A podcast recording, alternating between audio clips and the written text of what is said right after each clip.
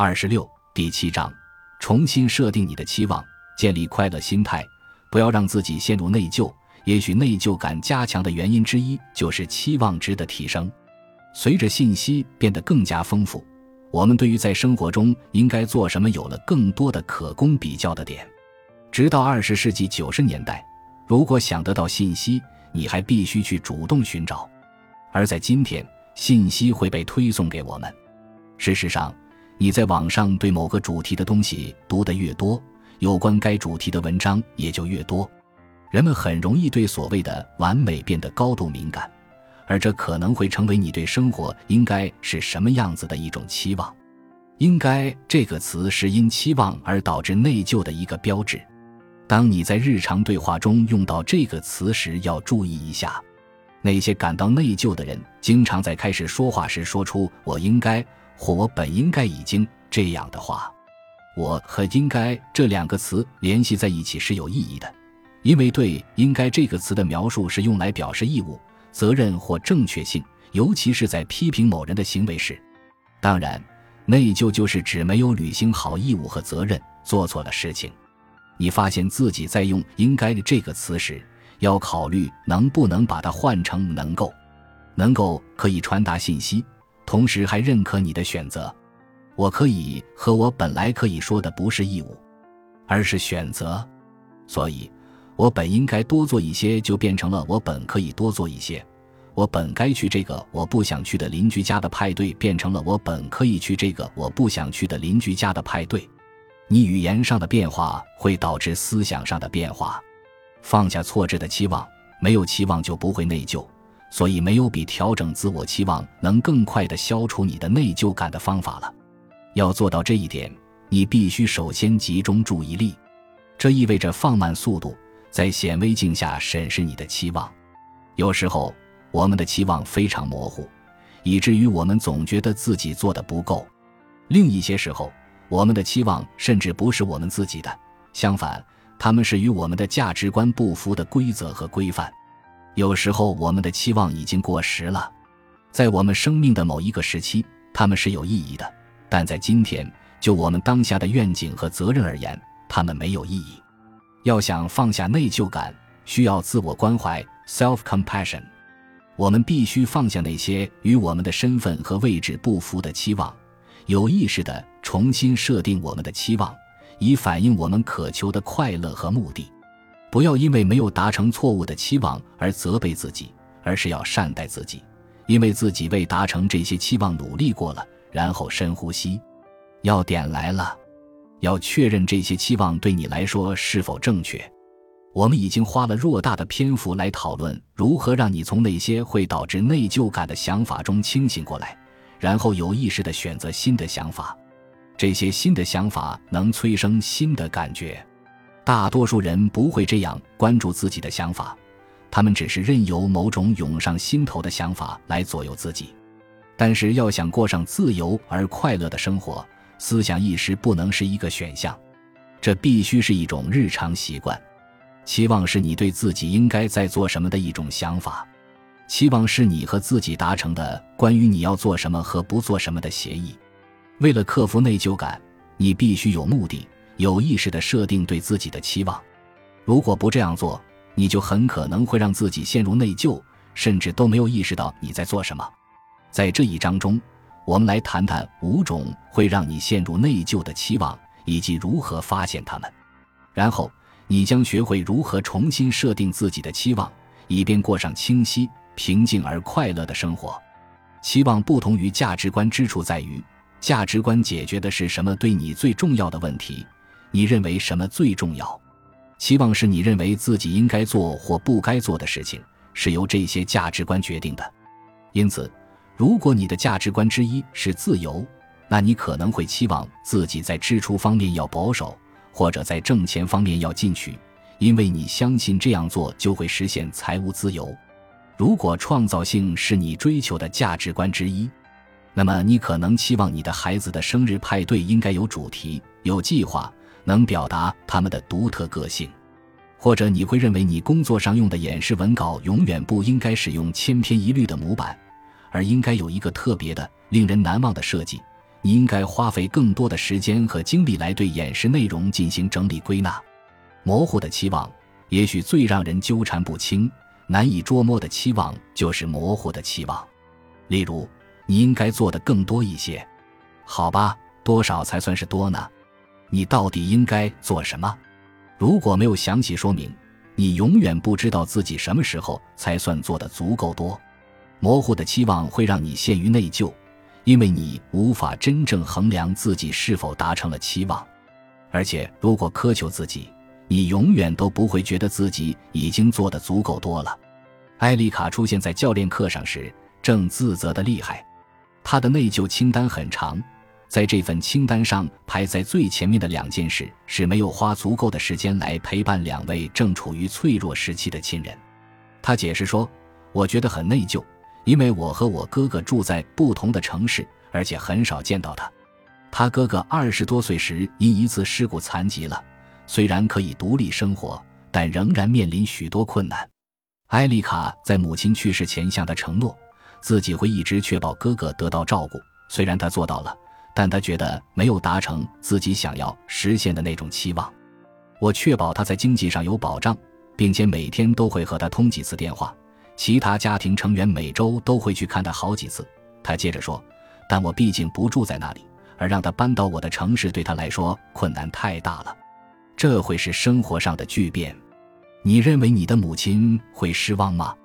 我问。艾丽卡停顿了一下，叹了口气：“嗯。”虽然我已经在照顾他了，但我想母亲应该希望我住的离他更近一些。虽然他对此有长期规划，但至少从经济方面考虑，他还是不能离开目前居住的城市。因此，他只好一有时间就回去看望哥哥。让他感到内疚的还不只是他哥哥的状况，他的姑妈年老有病，埃丽卡已经快一年没见他了。去看他要开五个小时的车。我们最近实在太忙了，我丈夫经常出差，要想找个周末一起开车去看他几乎不可能。他解释道，但我对此感到很内疚。她是我唯一一个在世的姑妈，我父母那代人就剩她一个亲人了。她住在一家养老院里，我只是想让她感受到我的爱，知道我在乎她。当我听艾丽卡谈论她的内疚时，我有两个目标：一。帮他澄清自己正在经历的是真正的内疚还是虚假的内疚。二，帮助他放下内疚，在这些对他弥足珍贵的亲情关系中，采取能带来快乐感受的行动。要做到这一点，我们需要剥离那些让埃丽卡每天自责不已的重重期望。这并不总是一种有意识的责备，而是一种挥之不去的悲伤的想法。他让已故的母亲失望了，让哥哥失望了。忽视了亲爱的姑妈，虽然他没有把自己的想法具体的称为期望，但这些确实是期望。这种期望是如此严峻，以至于他即使花了时间和哥哥在一起，或者给姑妈打了电话，也仍然有种难以释怀的感觉，觉得自己做的还不够。我指导艾丽卡的过程是一个通用性的过程。我们所有人都可以用来对那些会导致人难以放下内疚的思想和情感进行抽丝剥茧的分析。这个过程表明，他的想法是以他那些尚未审视和阐明的期望为中心的。他们看起来是这样的：我用一句话说，你究竟为什么内疚？艾丽卡，我没有按照承诺多花时间和哥哥在一起。姑妈年老后，我也没在她身边尽心侍奉。我，好吧。让我们从你的第一个自我指责开始。没有陪在哥哥身边，你如何定义在身边？艾丽卡，比如我可以每隔一段时间给他做顿家常菜，这是我去看他时他提的要求。他从来没吃过家里现做的饭菜，我当时听了很难受。我，你认为多久给他做一顿饭才算对哥哥尽到了心意？我想在这里停顿一下，指出我为什么要问这些问题。我们在感到内疚的时候。很容易在没有给出定义的情况下说自己没有达成期望，在这种情况下，艾丽卡感到内疚，因为她没有拿出足够多的时间陪在哥哥身边。多年来，她经常重复这句话，不仅在教练课程中张口就说，而且对朋友和家人也这样说。更有害的是，她几乎每天都对自己这样说。然而，当我问他多久去看哥哥一次才能达成自己的期望时，他说他从没问过自己这个问题。我们会经常这样折腾自己吗？我们设定了一个没有明确定义或界限的期望，比如我应该为我的孩子多做一些事，要花更多的时间陪陪家人，要更努力的工作，要拿出更多的时间锻炼等，然后因为没有达到目标而责备自己。但是，如果没有一个可量化的目标，你什么时候才算做的足够多呢？答案是你不知道，你永远都做的还不够，你总是可以再多做一些。所以，我们应该对这个问题进行抽丝剥茧的分析，准确描述你的内疚触发点。我把这称作你的内疚陈述，即用一句话来描述你的内疚触发点以及导致内疚感的原因。在埃丽卡的案例中，她的内疚陈述是：“我感到内疚。”因为我没有像承诺的那样陪在哥哥身边，姑妈老了，我也没在他身边尽孝，将内疚触发点范围缩小，一次只解决一个点。艾丽卡识别出两个自己为此感到内疚的问题，但我们一次只能解决一件事，因此我们帮她缩小了范围。当专注于一个特定的想法时，你就可以精确地描述自己对他的感觉。你如果试图同时面对多个内疚困境，就会发现自己难以从此脱身。你会发现自己这样说不过是泛泛而谈，而泛泛陈述的东西不是你能够成功瞄准的目标。审视你的想法，定义期望，你如何定义在那里？我问艾丽卡，这个问题至关重要。在那里是模糊的，我们都有不同的定义。艾丽卡似乎把在那里定义成了为他做饭，但他没有具体说明多久去做一次饭。我接着问：“你认为多久给他做一顿饭才是在哥哥那里的时间足够多了？”这里的目标是尽可能具体的了解你的期望，因为正是根据期望才能判断你是成功还是失败，是会感到喜悦还是感到内疚。让我们看看他是如何回答这个问题的，艾丽卡。我希望自己可以每三个月去一次，每次待三天，连上周末。我好，所以如果能每三个月去看他一次，在家里为他做饭，你就会觉得陪他足够多了，是吗？艾丽卡，是的，这样我会感觉很好。我，你现在多久看他一次？艾丽卡，嗯，让我想想，他的生日、圣诞节、感恩节，我儿子的生日。另外还去过两次，一共去了六次，但不全是专程探望。我所以一共去了六次。你在那里给他做饭了吗？艾丽卡不是每次都做，有两次没做饭。我也就是说，去年有四次探望，你为他做了饭。艾丽卡是的，我所以说按平均数看。你去探望和给他做饭的次数已经达到了你所说的能让自己感觉陪伴他的时间足够长的标准。那还有什么确实让你感到内疚呢？艾丽卡停了一小会，你可能明白。我想这可能是因为我没有对未来探望做时间规划。我觉得自己总是这么忙。把虚言换成实话，如你所见，艾丽卡的内疚是虚假的内疚，她并没有真正做错什么。但她觉得自己做错了什么，在澄清他对足够的定义时，我能够让他明白，他拜访的次数已经超出了他自设的期望。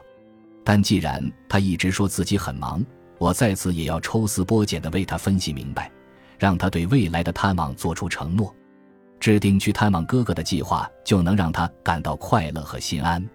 最近几个月，他回家参加了哥哥的生日，他一个成年孩子的订婚派对。还有她丈夫的家庭聚会活动，她休了为期一周的假期，因公出差两次。她打算几个月后再回来度一次假。他常在哥哥家做饭，并举办节日晚宴，其他亲戚也会来。我，你现在一个月有几周会在家过周末？艾丽卡，这个月只有一次。我希望可以有两次。我是就期望两次，还是只好如此？艾丽卡。只好如此吧。我，那你想要再加过几个周末？艾丽卡，三次就再好不过了。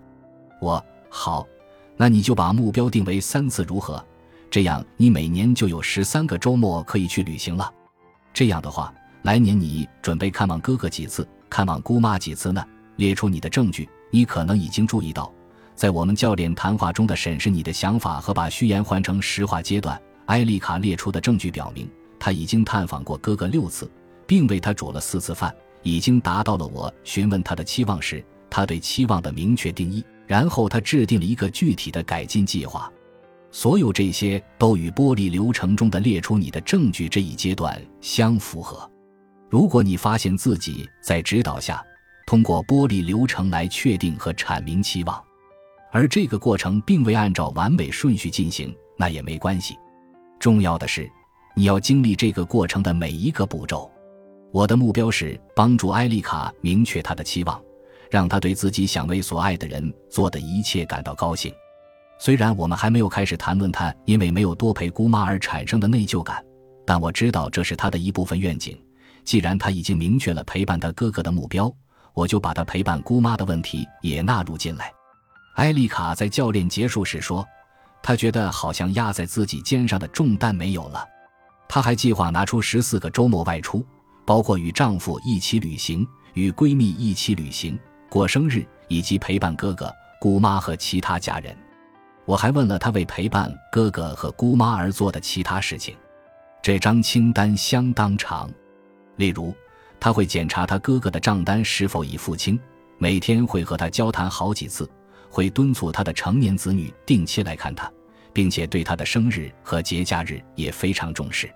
他仍然计划让哥哥最终搬过来。我们的教练促使她和丈夫开始对何时搬过来这个问题进行讨论。即使这要等到五年以后才可能实现，在姑妈这边，埃丽卡为她操办了一个盛大的八十岁生日派对，和她一起度过了生命最后几年的每个生日，每个月都会寄给她一个爱心包裹，每个月至少给她打两次电话。当住的离她更近后，埃丽卡经常去看望她。埃丽卡的孩子和这位姑婆也熟了起来，对她有了美好的回忆。毫无疑问，我尊重她，她知道我爱她。即使我不经常在那里，埃丽卡承认，埃丽卡的内疚感来自她似乎从未达成的模糊期望。她的内疚陈述是很难辩驳的：没有多陪伴我哥哥，没有对已经步入老年的姑妈多尽孝心。通过给多陪伴下定义，他突然发现自己实际上已经达成了期望，但因为没有明确定义应该多陪伴的想法，让他不知所措。做事情当然总是多多益善，对什么时候算是做到了更多？设定一个明确的期望，这是消除内疚感的关键。本集播放完毕，感谢您的收听，喜欢请订阅加关注，主页有更多精彩内容。